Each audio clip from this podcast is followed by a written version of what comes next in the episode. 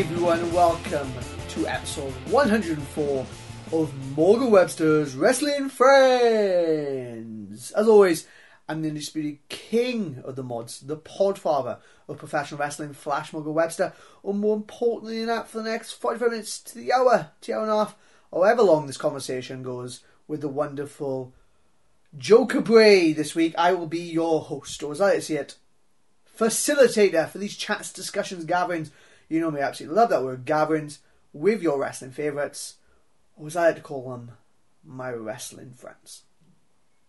Of course, this podcast does come to you free of charge every Wednesday on iTunes, SoundCloud, Stitcher, Podcast Addict, Spotify, Buzzsprout, Anchor, Podbean. If it's a good podcast outlet, I'm on there. Just search me, Wrestling Friends, and it should come up. Um, and again, thanks for anyone who has subscribed uh, recently, anyone who's dropped us a review. I am putting a little contest out end of May. Uh, anyone who drops us a review on iTunes, uh, gives a five star rating, drop us a review on iTunes, and uh, you know put your, your your email or put your Twitter handle or whatever onto it, and you'll be automatically entered into a draw to win some goodies. And I'll announce on the podcast in a couple of weeks who's won that. Again, not loads of people done it so far, so again, you've got a good chance to win. Costs you absolutely nothing. Just give me a little review, helps the algorithm, and uh, pushes stuff up. So yeah, please be sure to rate, subscribe, review. Um, of course, if you are enjoying it, maybe you already have rate, subscribe, review. Maybe you don't use iTunes, maybe you use something else, but you do want to continue to contribute and help push up my listenership. Then the best way you could probably do that is to uh, tweet out and tell people you're listening. So yeah, I'm on Twitter at flash underscore Morgan. I'm on Facebook, facebook.com forward slash flash Morgan Webster. On Instagram, I love when people put me in the stories. I can share that out. And again, it's great to see that people listening and people are enjoying it. What your thoughts and opinions are on the podcast. Again, my Instagram is at flash Morgan Webster. Just hit 30,000 followers on this. That's pretty cool too. 28,000 on the old Twitter and Facebook goes up and up every single day. So yeah, please keep doing that. Of course, if you do want to send me uh, any discreet emails, or if you want to kind of you know give me some advice, because again, I'm even though I've been doing this quite a while, has got better at it. There are some people out there that are far better than me at the old podcasting, and they're giving me more advice every week and getting better and better. The emails, of course, flashmorgan at live.co.uk. So I appreciate anyone who's been doing that. Yeah, really is. So uh, this week, Joe Cabray, and to be honest with you, I think I feel like I'm be saying this every single week, and I feel like I say it because these last couple of weeks the podcasts have been great, and I, if I do if I do say so myself, but this really is um, a wonderful conversation with Joe.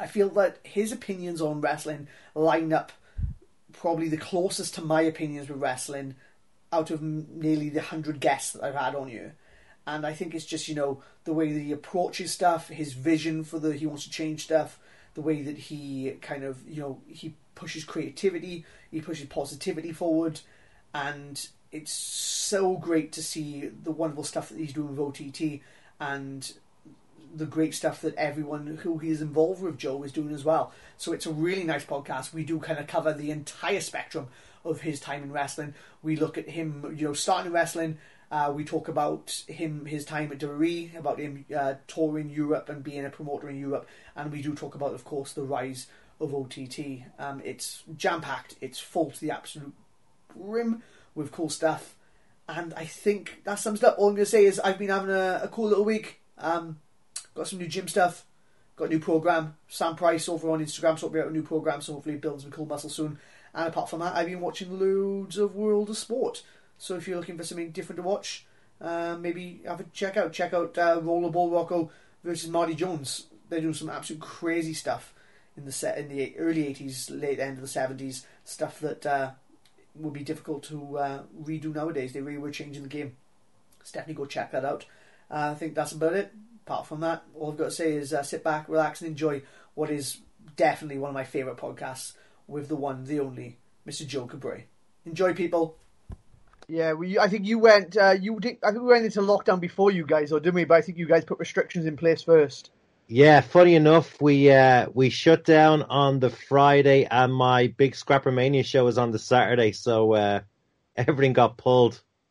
Oh, so lucky, really, you kind of put the measures in place that you actually did. Because if you left it so late, because I know a lot of people did leave it later and they got screwed over. Yeah, like I think WXW they uh, they got by by just having their event uh, a week early, but they went into lockdown as well the same time, Um, so they would have lost their. Uh, is it the carrot? Garrett, the big carrot show that they do, the sixteen carat. Yeah, that's it. Yeah, they would have having to cancel that, but they, they, they were lucky enough to get in the week before. That's that's crazy. How um have you sorted everything out with the school now, like moving the ring and all that other stuff? Yeah, I've everything in storage right now, so um, I kind of it, it, we're all kind of unknown unknown territory, so it's hard to kind of look at opening a new school if we can't even get back till say October November. So, uh, but I've had a few people reach out and uh, said that we could set up a ring there, so I'm pretty hopeful that as soon as we are safely able to return, that the school will be ready and and, and we'll be able to fire away as soon as this passes.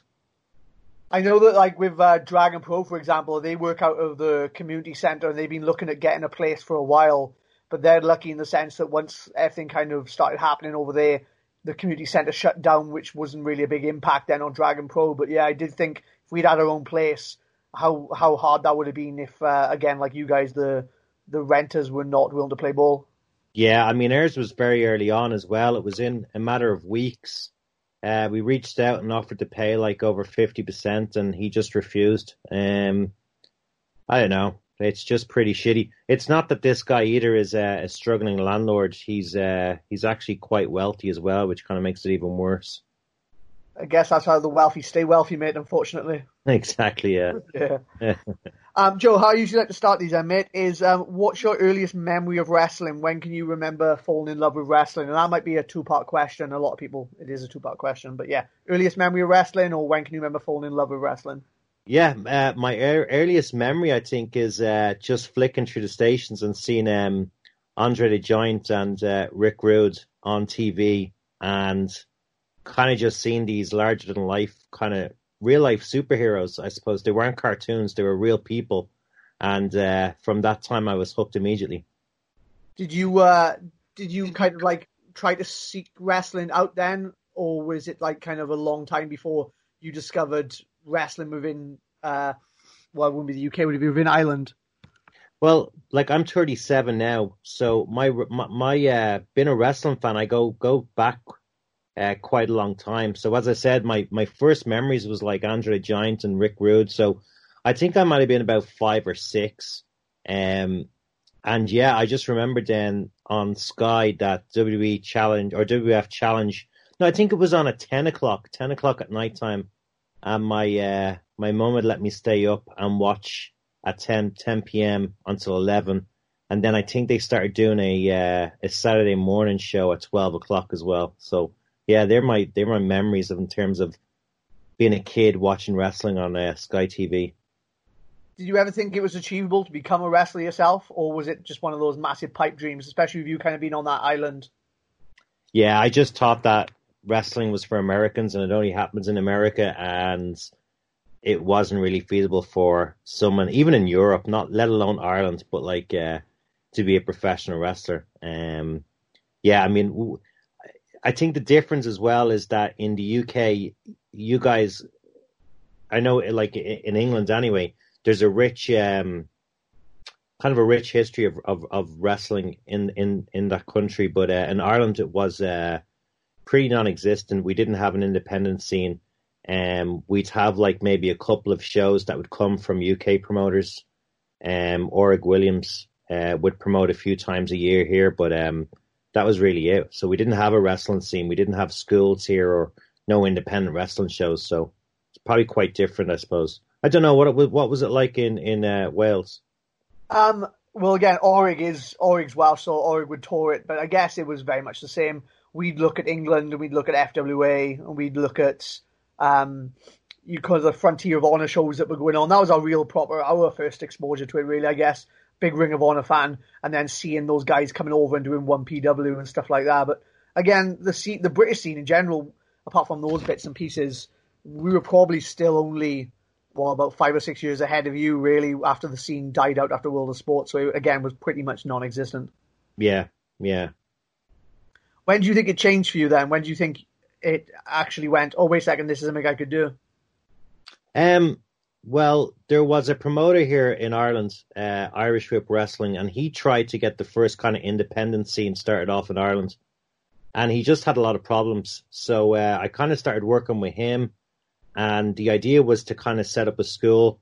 So we set up a school, and I just kind of fell into training myself. Um, I didn't really have any aspirations to be a, a wrestler. I don't know if it was just more so as we were talking about earlier, just the idea that it wouldn't be really possible and it's a waste of time. But um, I decided I was going to do a couple of classes, and I think I fell more in love with wrestling when I started to get opportunities to travel. Um, you know, being able to see the world for free and do something cool and make some money um, was just really, really something that kind of spurred me on to continue um, being a wrestler, I suppose. Well, until then, you were just kind of you'd started going to these shows. What just uh, just a fan, just to help out. What was you? What was the aim if you didn't want to be a wrestler? Um, yeah, I just wanted to be involved in wrestling. Uh, this wrestling promoter uh, was the promoter of Irish Whip. He'd only ran two shows, um, and they were both big money money losers because essentially, for him to run wrestling shows at the time, there was no independent scene. There was nothing here, so he had to bring in a ring from the UK. He had to bring in referees, wrestlers, uh, all the travel, transport, hotels. Um, so it just wasn't financially uh, possible for him. So he'd only run two shows, and then that's kind of when I got involved. Um, we kind of came to the idea that we needed to have a wrestling scene in Ireland to be able to promote shows. It just wasn't feasible to continue to fly every bit of talent in, all the referees, rings. We needed to create Irish wrestlers so we could have an undercard and a mid card. So that's basically what the idea was at the start. Was he kind of like the same as you then, just just a fan of the business? Yeah, just I think like I remember talking to David Starr about this. I I don't know any independent wrestling promoters that are making massive massive money. I think a lot of it is um a lot of it is just that they're they're guys that have a lot of passion for the business and uh, at the time, the guy who was setting up Irish Whip Wrestling, I think he had a great passion for wrestling, just like me, and he wanted to see something uh, in this in this country. I don't think any of us were under this illusion that we were going to uh, make a, a, a, shitload of money. Um, we just had a passion of of expanding wrestling in this country of Ireland. I think as well when you speak about that, I think it's a bit like I think every wrestler or anyone who gets in, who gets involved or gets kind of you know, captured by wrestling. I think they're creative deep down. And again, that you look at someone like Mark Andrews, I'll use as an example. He's like creative physically, like he can he can graphic design, he can edit, he can uh, play instruments. But I think when it comes down to a lot of people, if they don't have those skills to do that, then they have to be creative some other way. And I think that's what draws some people in to promoting and stuff like that. Would you agree?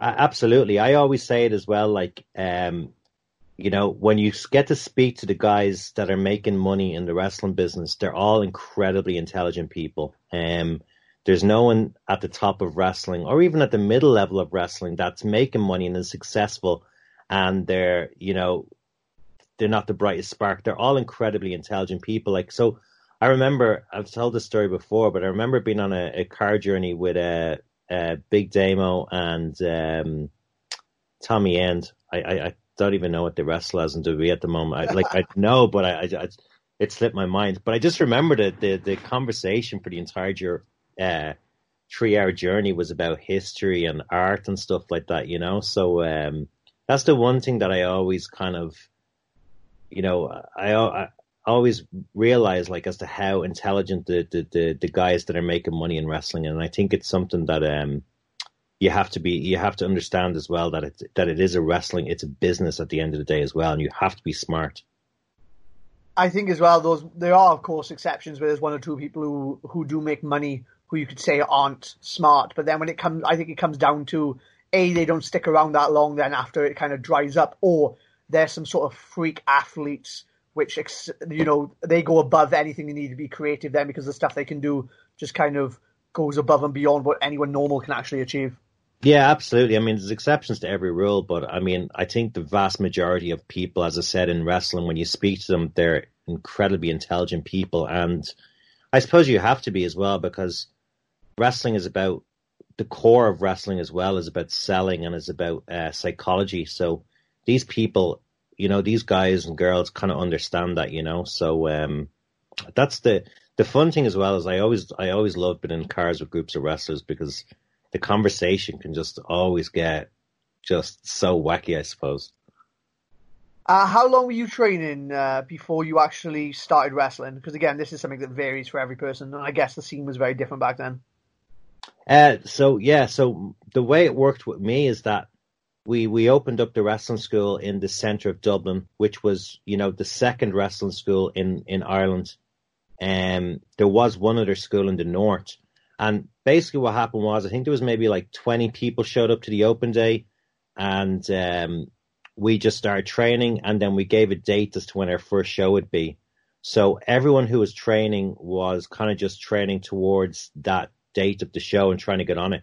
Uh, I think I was probably training for like maybe maybe seven months before before I had my debut match. Um, I don't know if that's quite standard amongst the UK, but yeah, it's probably about about about, about seven or eight months, I'd say.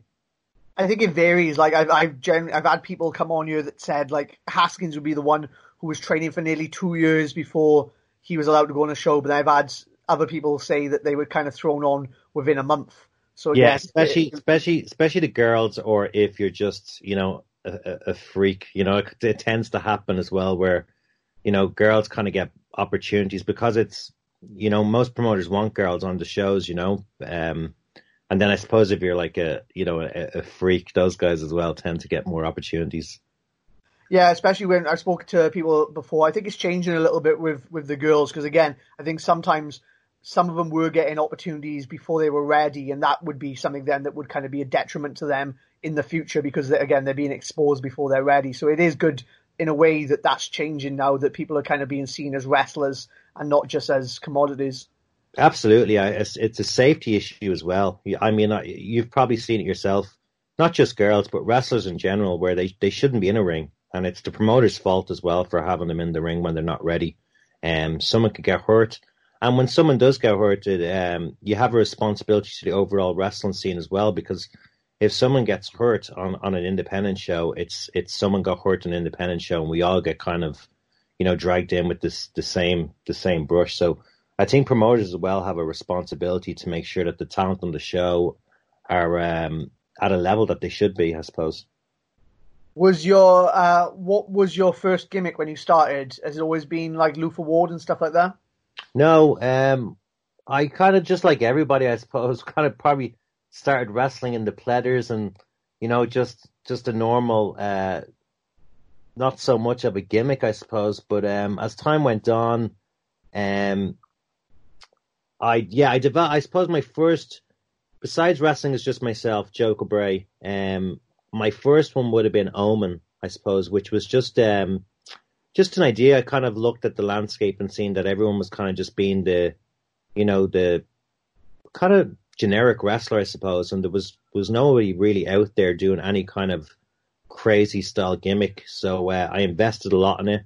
Uh, took my time, made masks, uh, hand stitched wigs, um, but it, the Omen gimmick was probably one of my most successful because it was kind of the gimmick where I got to travel the most places with. Um, I was kind of lucky as well that I always loved being in the gym. It was a big part of my life as well. So when I sent out promo pictures of myself as Omen, uh, I got a lot of opportunities. A lot of I think a lot of people thought that the gimmick would look good on a poster as well. So, um, started out doing Omen for a while, and then when I went to WWE, that's when I created the uh, the Luther Ward uh, character, which kind of stayed with me for until I kind of slowed down wrestling, I suppose.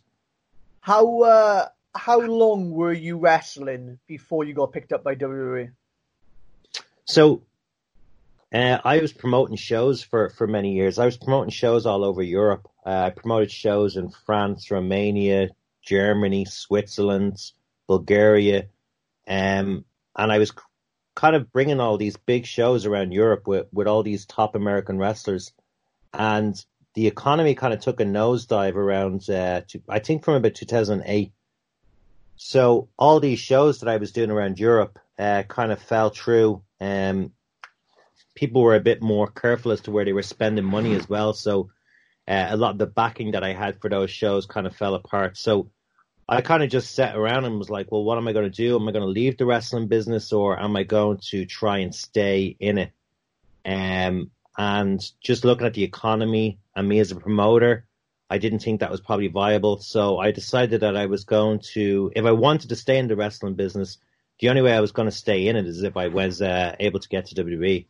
So um, my girlfriend at the time, uh, she'd done some modeling. We gave her a crash course in wrestling, and she got signed. And then uh, I just, I kind of just looked at as to what they wanted. Uh, I remember I was had a good relationship with Bret Hart uh, from doing previous tours with him, and I reached out and I said, "What are they looking for?" And uh, he went to Regal and asked Regal, like, you know, what is it at the moment? It changes all the time, but what is it at the moment that WWE are looking for? What would it take to for you to sign a guy? And Regal said that a promo, a look, and your movements in those orders were kind of like the uh, the most important things, and they're the things that I just continue to work on. Um, I decided to focus my energy on what was truly needed. And at the time, I thought, you know, um, so yeah, I worked on my, my, my promos was the number one thing. I worked on those a lot. And then I just worked on dieting and getting into shape. But I suppose, uh, I'd never had really, again, I don't know if it was aspirations or if I just didn't believe it was possible, but I never really thought about WWE until I was probably about maybe eight years into the wrestling business. And um, that's when I decided, look, I'm just, I didn't want to have any regrets either. I didn't want to look back and think, Jesus, could I have made some money at this wrestling? Could I have made it to the WWE? So I put everything into it for about, I'd say about eight months, working out uh, really hard, sticking to a really strict diet, um, working on my promos, and then just went to the trial and then got the news that they were going to give me a, deal. I love I love the way you just look and think about things, Joe. It just seems like you look at it and go, okay, what's not what's the clear path, but you look at it a lot like a business, which is really which is really good because a lot of wrestlers don't they don't look at where the gaps are in the market or they don't look at okay what are people looking for. They kind of can be a bit stubborn with it. But I love the fact that nearly in every walk of of this profession, you've kind of looked at what the what the gaps are in the market, how you get there, and then kind of gone out and did it. Yeah, I think you got to be real a bit with yourself as well. Um, and that's I, am kind of big on, on on focusing your energy. And sometimes the things that you need to focus your energy on are not the uh, they're not the easiest paths to take. But uh, that's the difference in between you getting where you want to go and you know and, and, and not getting there, I suppose. So I mean, it would have been easier for me to say, "Oh, I'm training really hard to get to WWE," and knowing that I had to put a focus on my promos and just standing in the mirror for, you know, an hour at a time, just overdoing promos and and and stuff. And then, you know, also I probably my body is weird. I have a real weird body type in terms of where I can put on muscle very easy, but I also put on fat. So I had to just stick to this incredibly strict diet for like eight months. But um, that was kind of, you know, I understood that that was going to be the difference in whether I make it or not. And I didn't want to either look back and say, you know what, if I had stuck with that diet, would I have made it? I didn't want to have that. I, I can't think of anything worse than looking back and questioning myself. So I was really happy that I gave everything in the lead up to my tryout my absolute best.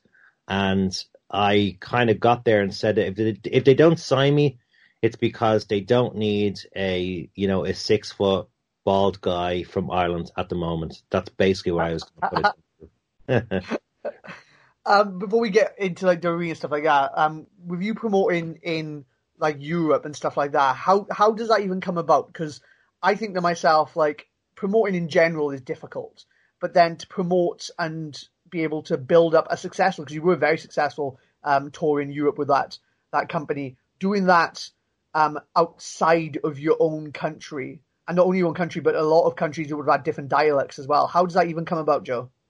It was crazy. Um, like when you look at people, when you look at like uh, the death of WCW, you can definitely see how stuff like this happens. It was, it was just incredible to think that we were it was myself and a, and a friend of mine, Jamie Coleman, that we were promoting all these shows around Europe. And basically what happened was we fell into contact with an entertainment company.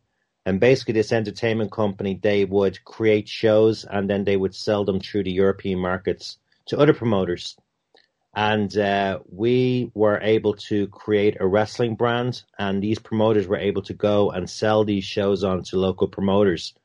But uh, I just remember as well, like, you know, you'd give artwork for all the guys that were going to be appearing so on some of those tours, we had like Bret Hart, Sabu, Rob Van Dam, who'd just been off TV. And when we got to, I think it was Switzerland, when we got to Switzerland, they changed the poster completely and put on uh, all these action shots and didn't have any of the top guys that were appearing on the show. So stuff like that as well, just like falls through through the cracks as well. Our biggest market as well was France, and there was always kind of like language barriers. Um, but they're probably some of the fondest memories I have in, in wrestling. I mean, these shows were, you know, 5,000 seat capacity venues um, with some pretty big names at the time. Like even like random people were on those tours, like Psycho Sids, Marty Jannetty, Balls Mahoney, Tatanka. Um, you know, it was kind of like uh, a who's who over the last, you know, 10 years of wrestling at that time.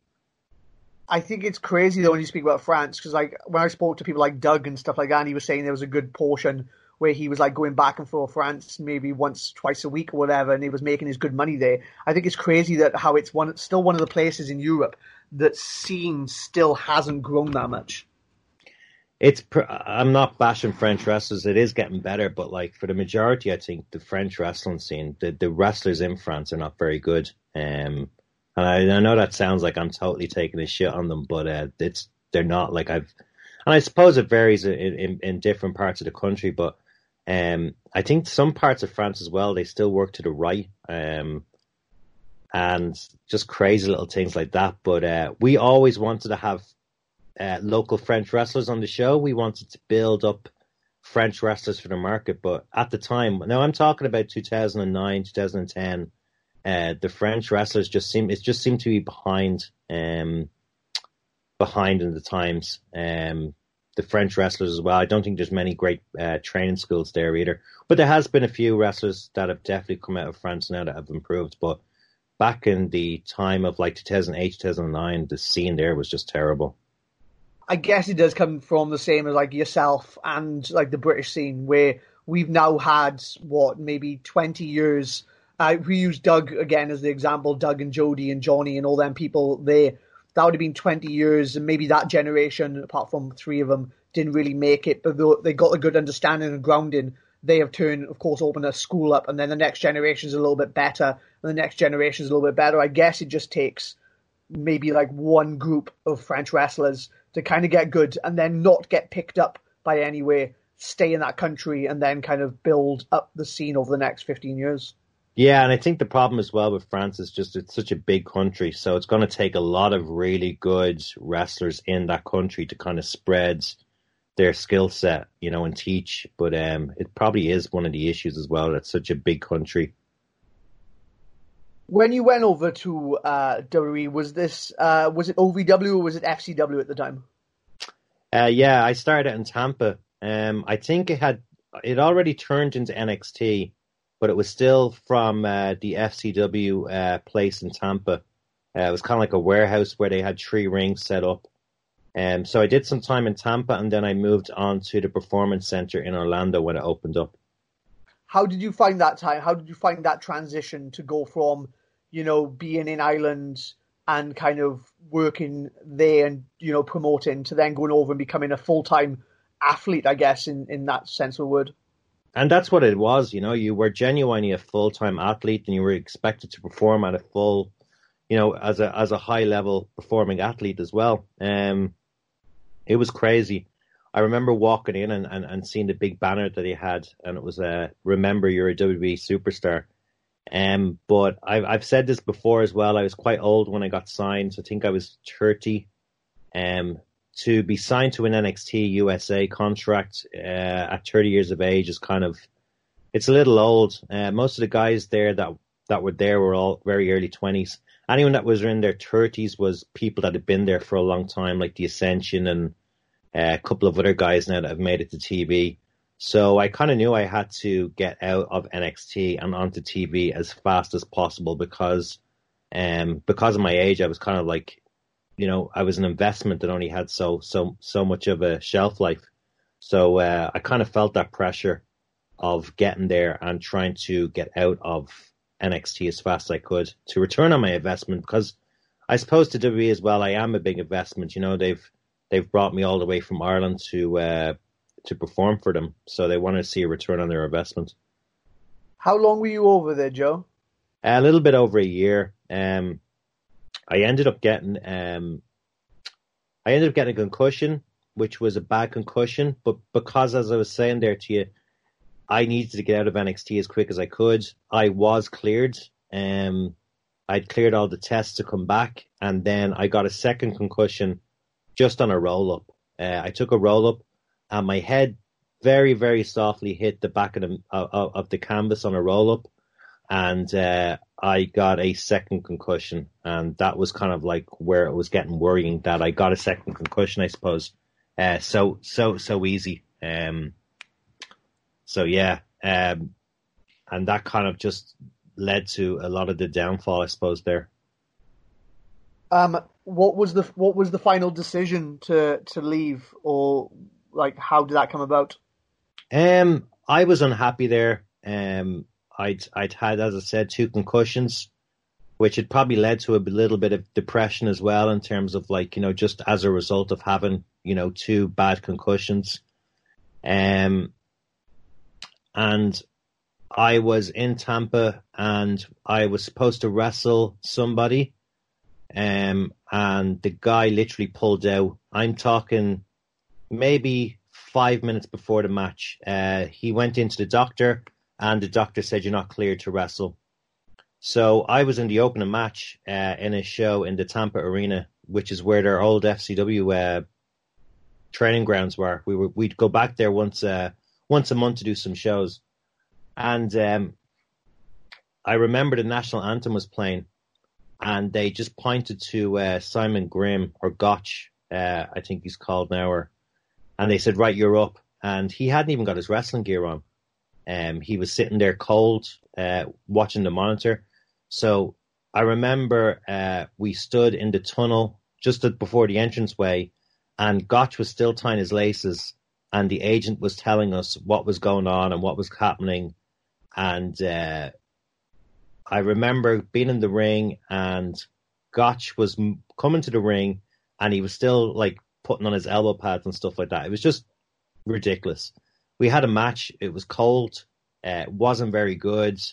Uh, we both had issues in the match, and essentially when we went backstage, uh, we kind of got chewed out, and I was just like, you know what, fuck this place. So I kind of put my hand out to be slapped, and uh, they knew that I wasn't happy, and they said, you know, if you're not really happy, well then, you know, maybe you should take some time and go home, and that's what happened, you know. But I, I definitely let them know that I was really unhappy, you know? It's it's such a crazy one because again, I I spoke to uh I spoke to Matt Seidel the other day, and hearing like your stories because he again would have been uh you would have been a couple years after him, and it's hearing like I only have the experience that I have with the place now, and it just seems that over the last ten years it's changed completely. So again, it's still a big eye opener to me when you hear these stories because again, people can I can only speak as I find and a lot of people can only speak as they find. But yeah, again, hearing those stories from yourself, someone I trust and stuff like that, it's just a big, it's a big eye opener.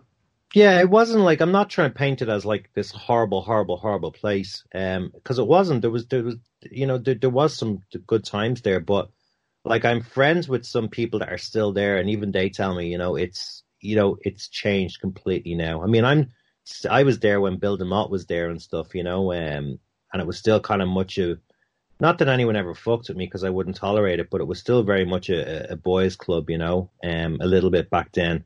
I don't think it was as bad anywhere near as bad as the stories that you hear from, you know, developmental in, in 2012 or whatever. But um, yeah, I, I, I have heard from a lot of people and a lot of trainers as well that are still there that it's just a completely different world now, and it's changed a lot for the best. Were you uh, were you done with wrestling after that, or had it kind of killed all your kind of love and passion for it? Pretty much. I, I I've said it as well. I mean, WWE obviously have their own style and their own way of wrestling, um, and they want to they want to have you wrestle in that style. Uh, towards the end as well, and I think this was a big part of me. They they had me so confused that sometimes I'd even question whether I was tying my boots properly. Um, everything that you did was wrong or, or, or whatnot, you know. So, um, when I came back, you know, you have a little bit of buzz and you're, you're you're able to pick up some bookings and stuff. So, I'd pretty much filled up my calendar when I came back for like the next two months, and was kind of like saying, I'll do these two months of wrestling, and then after that, I'll decide what I'm going to do. But when once I started back wrestling on the independency, and I kind of started to get a second round of uh, passion for it, and kind of um, I enjoyed more about kind of giving back. So I always said as well, like I've I've kind of experienced some uh, amazing things in my life. You know, being able to wrestle and do something that you have a passion for, and travel the world and and, and make some money as well. Um, but that wouldn't have been possible if people didn't help me out and you know help me even just give me some knowledge. You know, um, in terms of like training seminars. So uh, I found it pretty important as well to try and give back. So um, I went back and I started kind of training young guys and girls, and um, kind of just got so much energy from that. You know, such a good vibe from people who had a passion for wrestling and kind of helping them. So that kind of reignited my passion for for wrestling as well, I suppose. Was that kind of sense of purpose and wanting to kind of push I guess it would have been an Ireland going to push that Irish scene. Is that where, you know, the idea for OTT came from? Yeah, um, I'd always the way I looked at Irish wrestling was uh, we have some incredibly talented people here, but there was no, uh, they weren't being showcased properly, and the fans didn't really have a place to gravitate to see great wrestling either. So the idea was, you know, why don't we take all the best guys and girls from all over the country and put them on one show and have it as a place where the top Irish guys and girls can kind of showcase their skills um, and show what they're about, and a place as well where wrestling fans can come and see really good wrestling. That was basically the uh, the idea behind OTT at the time. Why why did you venture into over 18s? Why was it why was that kind of the focal point for you? Um, I think I think more it was basically it was this. I think WWE at the time uh, had lost a lot of fans because they had gone so down the PG route um, that it left a lot of attitude fans kind of just stuck with no product. Um, we wanted to do an over 18 show to say to these fans, this is a show for you. It's not a kid show. Um, there's not going to be any pantomime wrestling. Um, this is a show for you. If you want to see great wrestling, you're not going to come here and, uh, you know, be hiding your seat because you're embarrassed by what's going on. Uh, this is a place where you can come and watch great wrestling, and it's for you, the over 18s wrestling fan. So that's what the idea was, kind of at the start. Where did you run those first shows? Where were they actually based? Uh, the Tivoli Theatre, which is kind oh, of actually was there. I was wondering if it was. Yeah, which has kind of become like kind of a, a, a, a place that everyone has fond memories and likes to talk about. But yeah, it was a Tivoli Theatre. That's another big issue that we have in Dublin and Ireland as a, as a full is that we have a serious, serious lack of uh, venues that can house pro wrestling. Oh, mate, tr- tell us about it. Where uh, attack, that's the problem Attack has had for years. Luckily, we've got the the bingo hall, but that fits what maybe 300, 350 in it and then if you're looking to jump up from that 350, then it jumps up to something like three, 2,000, 3,000. It's so hard to kind of find that that next jump up to like a 700 seater or something. Yeah, and then when you find a you find a really nice venue, and then you realize that the ceiling is too low or something like that. It's um, it's a it's a serious serious issue in Ireland at the moment. I mean, even the Tivoli, the Tivoli Theatre, they they tore it down. We seem to be just uh, tearing down our our venues um, and replacing them with car parks and hotels, which is a massive shame. I feel as well one of the biggest kind of selling points for you guys as a promotion. Like you had this over 18s vibe and the wrestling was really good, but it was just the way you presented yourself. And I just feel like again seeing those those early promos from you guys, like the Ward family, and even if even if we move it straight up to like modern day and uh, the way the work you do with Sean now, which again he's doing some of the best work I think, not just in independent wrestling but in wrestling in general. He's doing some of the best hype videos I've ever seen. Was that always something you were kind of focal on, like a focal point when it came to like using the internet? Yeah, definitely. And it, it kind of stems from my time as well in WWE and kind of, you know, my time in NXT, I, I learned so much and I was learning as a wrestler, but I was also learning as a promoter. I'd always stand backstage and see, you know, how they were doing it, what they were setting up, and um, you know, even how they lit their their little small uh, NXT Tampa shows. But uh, one of the big things I realized is that wrestling is essentially the, the, the core of wrestling is selling. Um, of course, you have selling the moves, but it's also selling uh, selling who you are as a person and making people invested.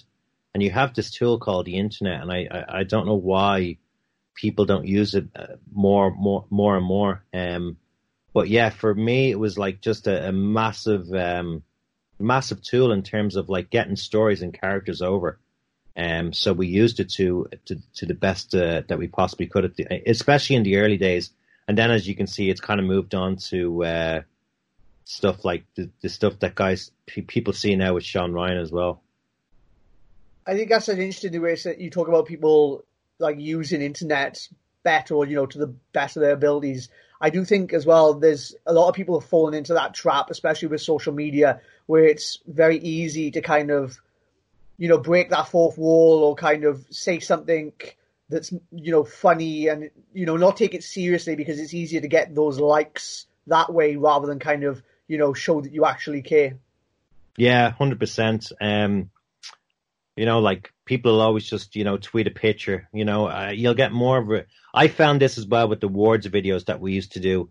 Um, the more effort that we put into them, the more time we put into them, the the much much bigger the uh, the reward was. You know, so there'd be times where maybe I'd be a little bit too busy and I wouldn't put as much focus on the on the awards videos and you know you got back what you put in. Uh, there'd be times where we'd schedule an entire day of just shooting and editing, and those videos were the ones that got the most response. Um, especially now that we're all sitting here in lockdown.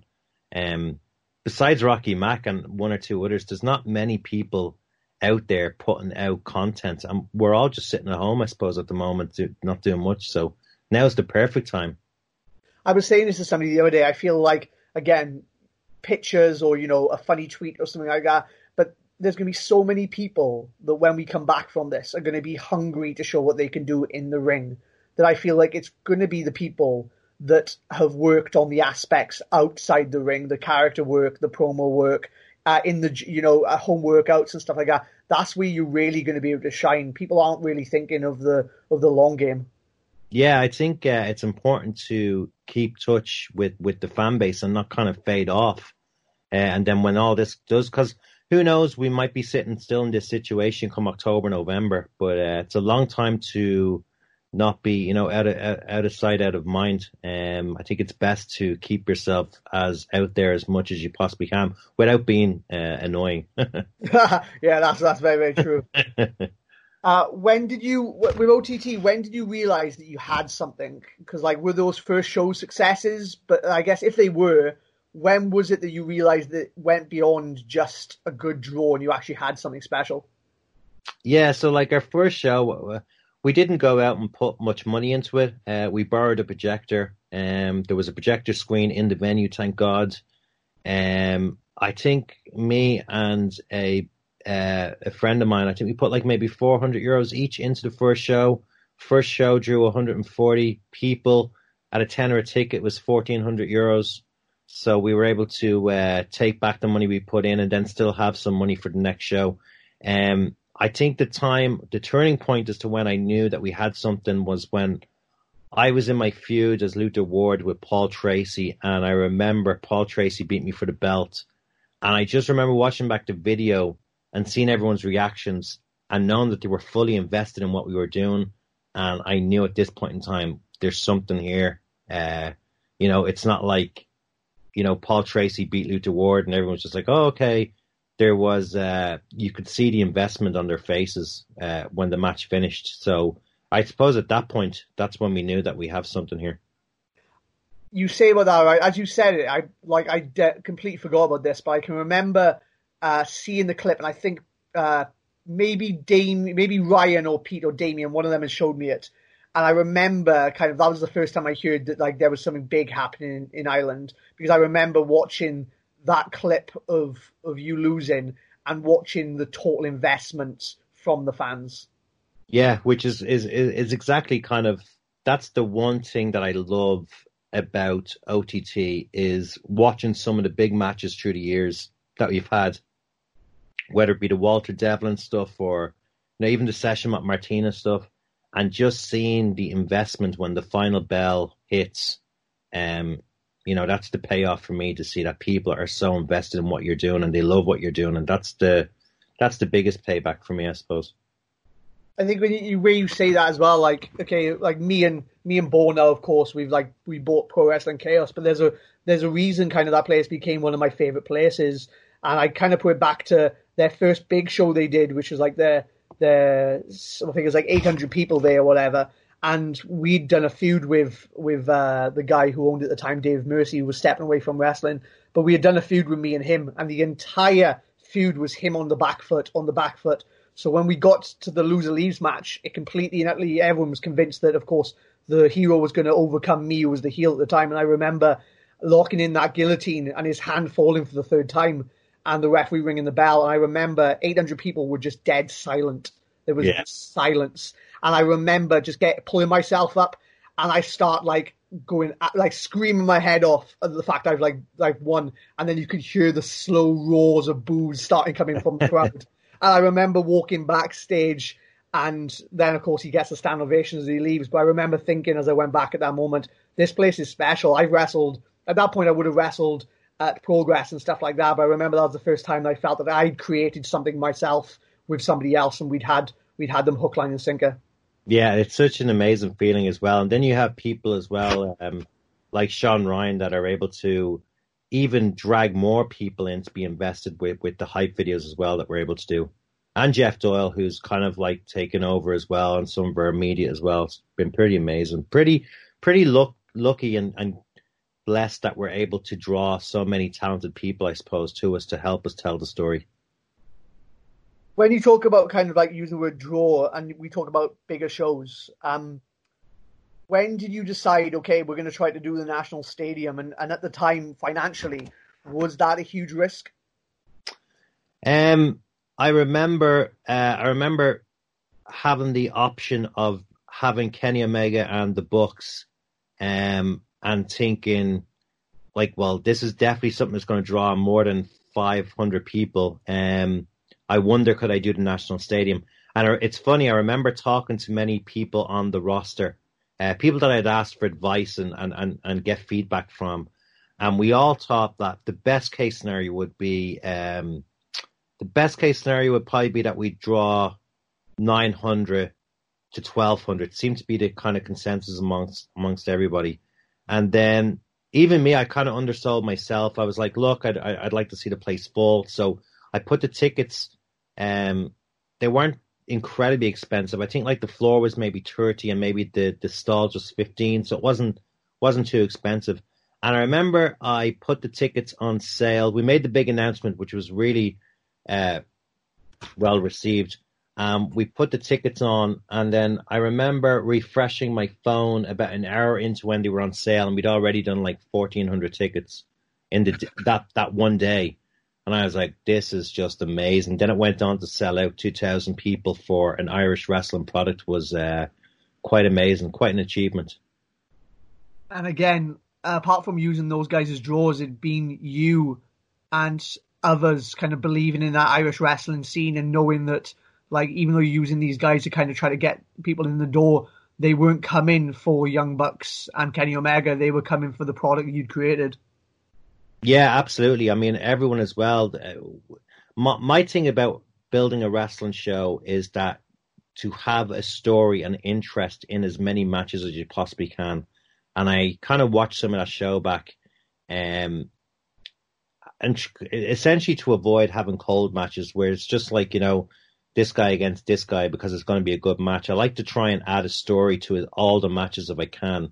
Um, but when I watched back that show, like everybody was even everybody was invested, uh, you know, in Session and our own guys as well, which was uh, which was just another reward in itself as well to see that our local Irish people as well um, had been embraced, which was just pretty amazing. Is that again kind of why like the contenders came about? Was it the fact that okay, we've got these people now that are fantastic and they're potentially going to go off again? Uh, Jordan's going off and doing some great stuff at the moment. Session as well is going off and doing some great stuff, and everyone seems to, you know, go getting bigger and better and becoming more unavailable. Was it about kind of planting those seeds and getting everyone ready for when everyone starts to move on? No, I, I think the main reason behind contenders was basically is that our biggest issue in Ireland is that our guys are not getting ring time. Um, like if you're if you're in the UK, you know, you guys can can travel the entire length of the UK to do shows. Um, whereas our, our guys, you know, they're gonna have to fly themselves over to the UK or or whatnot. So it's a big issue in terms of like we have a lot of talented guys here, but they're not getting in front. And you know yourself, you're only ever going to get better when you're out there and you are working in front of a crowd and you get to see what works and what doesn't work and watch it back on tape and see how people reacted and stuff. Um, so the contender brand was basically to get um, people who probably aren't ready for the main shows, but to get them a run and to um, allow them as well to kind of interact with people that would be able to guide them, more experienced wrestlers as well. I think that's so important when you were saying they weren't ready ready for the main show because I think again with bigger promotions sometimes they have schools that's such a big downfall that they have this school and then maybe the first opportunity they get or maybe the first opportunity they get in the first 10 20 matches whatever big one is thrusted in front of 700 people or whatever that's that can be such a detriment and such a knock for a new wrestler coming in yeah, as well. I mean, I suppose as well to your brand. Uh, you know, if if if if there's guys on your shows, if you've built up a a really uh, solid wrestling company, and then you kind of like letting guys on that are not fully there, um, you know, to the casual fan, it mightn't mightn't be the best. So I suppose it's just like going to a comedy night and five comics and of them being really bad and only two good. You kind of leave with like kind of like, eh, maybe I'll go back again. Um, so it was kind of as well a kind of protecting the big shows um, in terms of like making sure that when as well it's it's about as well giving people the ball. So knowing that they're at a certain level and saying, I'm going to give you this storyline, I'm going to give you this storyline with with this wrestler, and knowing that they're ready for it. Whereas on a contender show, you're you're kind of starting to look and learn to see what their strong points and what their weak points are before you can give them a, a, a solid storyline, I suppose. Um, one thing we do want to chat about as well um, is again we are chatting at the moment, uh, not face to face. I would have loved to have done a face to face one with you, but again we can't, and that's uh, due to the virus. And you were one of the first big promotions to uh, pull the plug on a show, and not even just a, a small show, ScrapperMania, one of your your biggest show of the year, and you did that before, like you were made to. So, how did that decision come about, and how difficult was that decision, or how long did it take you to come to the realization that was what you were going to have to do? Um, I think looking back on it, you know, at the very start of this, there was so much unknown about the virus itself. Um, everyone was kind of like I remember the week before the show, which would have been probably around the the eighth, 9th, or tenth of March, uh, talking to people that I was close with in the industry, saying that there is a chance we might have to pull this show, and uh, the show is supposed to be March fifteenth, uh, Saturday. Uh, I think I remember finishing a phone call on the Wednesday and being 90% sure that we were going to have to pull the show. It's it's a responsibility of knowing that like you have some people on your crew that have um you know ha- have health issues and and um thinking of them um some of my own family as well have health issues that they wanted to be there as well. So you know along with the the fans that you don't know kind of what what health ailments they have either um you know as more information was breaking um I think the Friday morning we just we just came to the realization that there's absolutely no way we can do this show, um, and we, we you know like everyone we we had a lot riding on it. You know we had a lot of hotels booked, we had all the the flights booked, um, a lot of advertising paid for, uh, merchandise paid for. So uh, yeah, it it was a massive knock to us, but as well to kind of see it helped me realize just how much OTT means to everybody. Because I think once that happened to us, I think a lot of people assumed, well, this is the the nail that's going to end OTT. They're never going to come back from this. But um, with all the help that we received and the response, uh, there's absolutely no doubt in my mind that we will 100% be back when this is when this is over. Was like I'll, I'll get into the support from the fans in a second, but like was that right? Like how much you had riding on it? Would it potentially have been a blow that you couldn't have come back from? Um, yes, I would say so because uh, you know we, we we just had you know with a stadium show. There's just there's so much. It's it's you know when you're going from a 500 seat venue to a 2,000 seat venue, there's so much involved. Like you know insurance, uh, production, flights. You need more. Um, you know, hotels, accommodation, all um, advertising and printing and all, all that was essentially uh, was essentially lost. Um, so it would have been pretty hard for us to come back if we didn't have the support, I suppose, because every stadium show that you do, you're investing just a a ton of resources into to making it happen. Really. How did that feel then when you kind of like you pulled the plug, you thought yourself, okay, we're, we're potentially, we're done here. And then you kind of see these fans come together, fans that you'd created through something that you'd been passionate about. And they're showing that they're just as passionate back. Again, kind of coming back to that Paul Tracy defeating Luther Ward moments, kind of it coming full circle and then kind of coming to save you guys.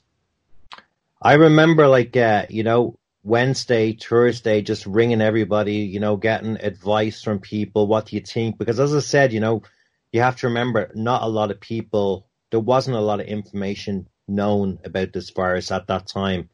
Um, but I remember once I did it and we put out the statements, just having this, even though I knew I'd lost so much, but just having this sense of, felt like the the weight of the world had been lifted off my shoulders. Because on one hand, you're thinking OTT might go one day here, and then on the other hand, you're thinking people may you know have serious health issues if this virus is as deadly as as as as it seems to be. So I had like kind of just a once once it was out there that we were pulling the show, just this huge weight uh, kind of lifted off my shoulders, knowing that now I can start focus on my energy on what's coming next. But then to kind of see everyone just reach out, they made a GoFundMe, which got well over 8,000 euros. Uh, we had a massive, um, massive increase in, in, in merch. We sold a ton of merchandise.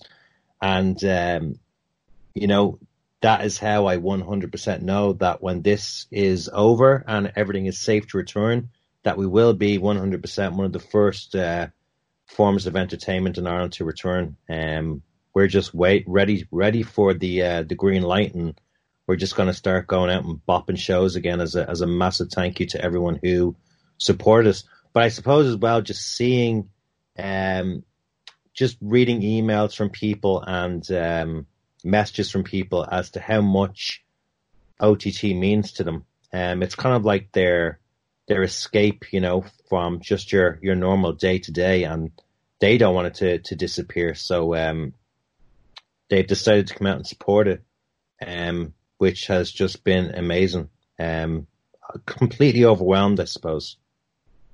You talk about getting ready to go out there and just absolutely smash it. Uh, you do have a proposed date, hopeful for uh, for ScrapperMania, is that right? Um, we we have shows set for August. Um, is there is there kind of our first dates that we're looking at? Um, again, we're all in the waiting game. Probably make a decision on that in the next couple of weeks as to if those shows are viable enough or or not.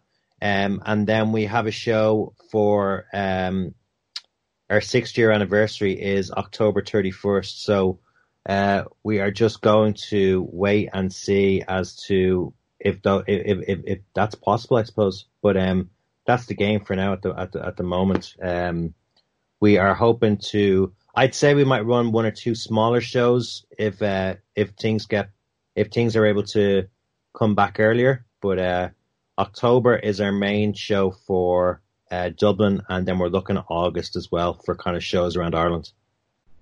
Well, yeah, I, I really again, it's so hard to tell what's going to happen in the next week, let alone months. So I guess it just all comes down to what's what's next. And again, using that, I know that you can't really say beyond those shows, but as for like OTT as as a whole, and kind of seeing the demand that you've created, not just in Ireland, but you know across the world, what was what was next for OTT? Was there you know any plans to tour or anything bigger on the horizon that you had planned before all this kicked in? Um, I think as well, like the biggest, I've said this before, the biggest thing for me for ScrapperMania, uh, losing ScrapperMania, uh, was kind of the history that we would have created. I think the David Starr, uh, Moxley match would have just been something that people would have looked back on for years. Um, so losing that kind of history kind of was, um, a bit of a, a bit of a downer for me personally, but, um, yeah, for for in terms of like the future, it's just about kind of expanding. We'd love to go and do a, you know, a WrestleMania um, weekend at some point. You know, we've always got loads of Irish fans to go and see WrestleMania. Uh, we're in talks of doing some kind of joint shows in the UK as well. So, um, just you know, to continue on working with our editors, our video editors, uh, producing content that people can genuinely get deeply invested in and then having the payoff and making sure that the payoff, um, the payoff is, is as good as we can possibly make it. Um, and that's kind of just the plan is just keep keep expanding and as I said, keep putting out content that makes people invested. Joe, how I usually like to wrap these up then, and I guess this is a two part question because you have covered both bases, but uh, what first off, we'll do this one. What advice would you give your former self? So if you could go, if you could time travel back now and give yourself advice, what would that advice be? Uh, I suppose the greatest advice that I have now that I would have given myself would be to learn to focus your energy, um, and be real with yourself. Um, you only have so much energy, whether it's emotional, physical, mental, and it's it's very important that you learn um, that you learn to use it for, for, for good and not waste it on things that you can't control um, or things that are beyond your realm. So learning to focus all points of energy, I suppose, would be the best advice that I can give. I remember like, you know, like just for instance, like if you're sitting in traffic and someone starts beeping you, uh, and you get upset because you're being beeped, well, then essentially you're giving your energy away to that person. That's their problem. They're beeping because they have a problem, and you've decided to react and make it your problem. Uh, so stuff like that is just learning as to as to where to focus your energy. Um, that guy has a problem. He's beeping his horn. It's not my problem that I'm aware of. Um, so I'm not going to get involved in it. I'm not going to give away my energy. Uh, I was a doorman as well for like, you know, 10 years and I kind of look back on some times of as to how much I just wasted my my energy in a lot of situations. So guard your energy, I suppose, is probably the best thing, and and use it for better. Whether it be you know your energy to create content, your energy to get better focus in the gym, use your energy to um, to create. I think there's a big problem as well as to where people are consuming more than they're they're creating, um, and I think that's a big issue. If you're consuming, consuming, consuming well, then you're just getting flooded with other people's stuff as opposed to creating your own. So I think that's important as well. I think that's I think that's a very I think that's perfect to be honest. Um, I found that when I'm kind of I've had days where I'm on social media, and again that happens a lot at the moment, and we're kind of consuming, consuming, consuming. It's so hard to come up with an original idea, something that hasn't been done before, something that hasn't been you haven't been influenced. And again, that comes down to we're surrounded by wrestling, so I find it if I have a week where I'm not on social media and maybe I'm watching films and you can draw inspiration from other stuff. But I feel like if you're continuously consuming that wrestler social media, then it just kind of dilutes any real creative ideas that you're going to have. Yeah, and it goes back as well. Like when you're on your Twitter feed, especially Twitter, and you're looking at your feeds, and then you're getting upset about what what this wrestler wrote or this fan wrote, and then you're losing your energy to that, you know. So uh, you can't control it. That's somebody else's thoughts. That's somebody else's perceptions. Um, but yeah, I think uh, scrolling up and down Twitter feeds is probably probably the worst thing you can probably do it sometimes. Uh, Joe, uh, where can they find you on the internet, or what do you want to plug? Because again, I know that you are on social media, but you might want to just plug OTT and TED. So where can people find you or OTT on the internet? Uh, I don't even have my handles off offhand, but uh, yeah, if you search OTT amongst all the platforms, Facebook, um, Twitter, Instagram, I'm sure you'll find us. And then I'm Joe Cabray at uh, on Twitter, I think. So yeah, search me. I don't post much uh, from my personal page, but um, yeah, give give a follow if you want. Keep... Uh, Joe, it's been absolute cracking to sit down with you, mate. And again, um, again, I think we we haven't we haven't really spoke properly in a few years, and I, I remember when we did chat in Ireland, uh, how creative you were and kind of your thoughts and your feelings on the scene. And again, I, it's it's good to see that uh, even though that you probably inundated with more and more and probably more stressed out than ever because of OTT, that that love and that passion hasn't gone away. No, I have, as I said, like you know, uh, if ever I kind of feel myself being, and I'm sure you do this yourself as well, uh, you kind of get pissed off about your situation, and then you realize your situation is actually not too, too bad. You know, um, you're a full time wrestler. I'm a full time wrestling promoter, and we're essentially, um, you know, if there uh, our problems sometimes, even though they're our problems, they're probably not as big as we think. We're very, uh, we're in very privileged positions, I suppose, and I'm very blessed as well to wake up and uh, you know my life decisions are based around something that I have a passion for, which is professional wrestling. Joe, it's been absolutely fantastic, mate. I appreciate you uh, sitting down chatting with me. Awesome. Take care, man. Thanks, mate.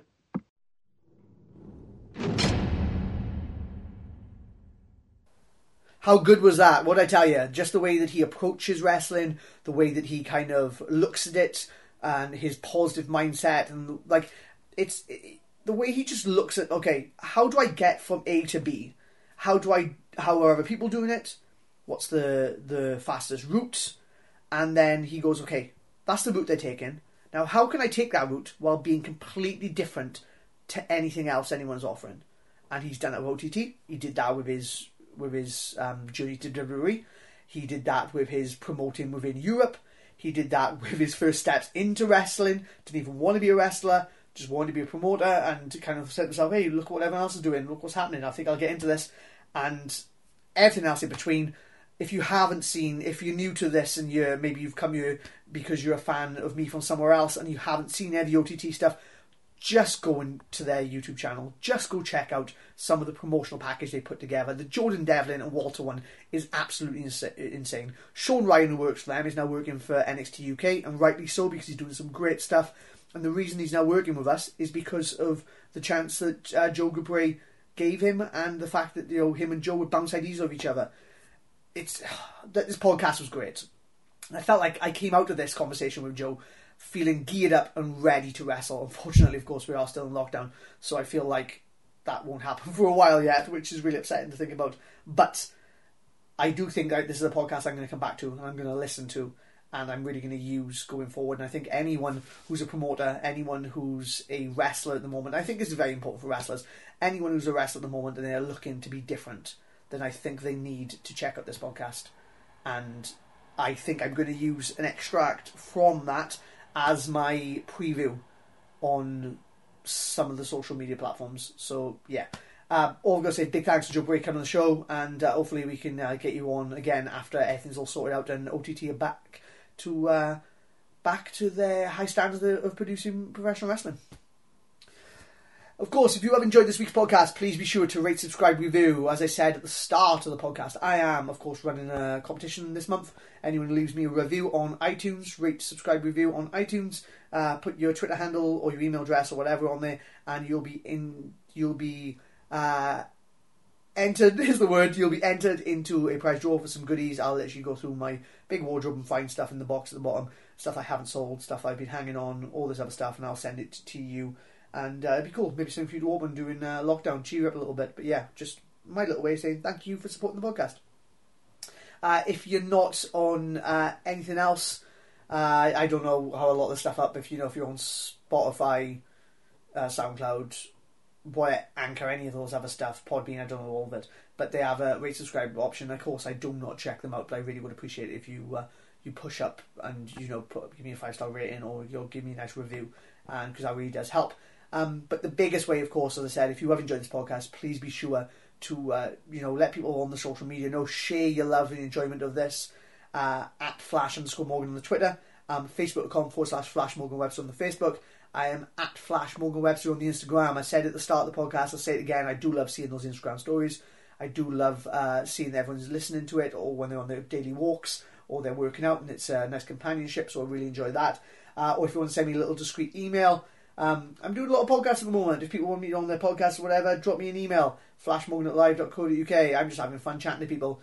Uh, I feel like even if you're a smaller podcast, if I'm able to do it, I learn from you, uh, from the way that you're doing stuff. Uh, hopefully, then you can learn from me and we can all learn together. We can have some great podcasts on the go. But yeah, flashmorgan at live.co.uk is the best way to contact me for that. I think that sums it all up. I think it does. Um, I'm making these intros and outros a little bit shorter. I don't know. I kind of go through phases. I know a couple weeks ago I was like, hey, I'm going to use this to vent and talk about all my stuff and kind of do this and do that. And then I listened to some podcasts the other day and their intros and outros are a little bit shorter. And I thought to myself, maybe mine should be a little bit shorter. So I'm going to try some shorter ones.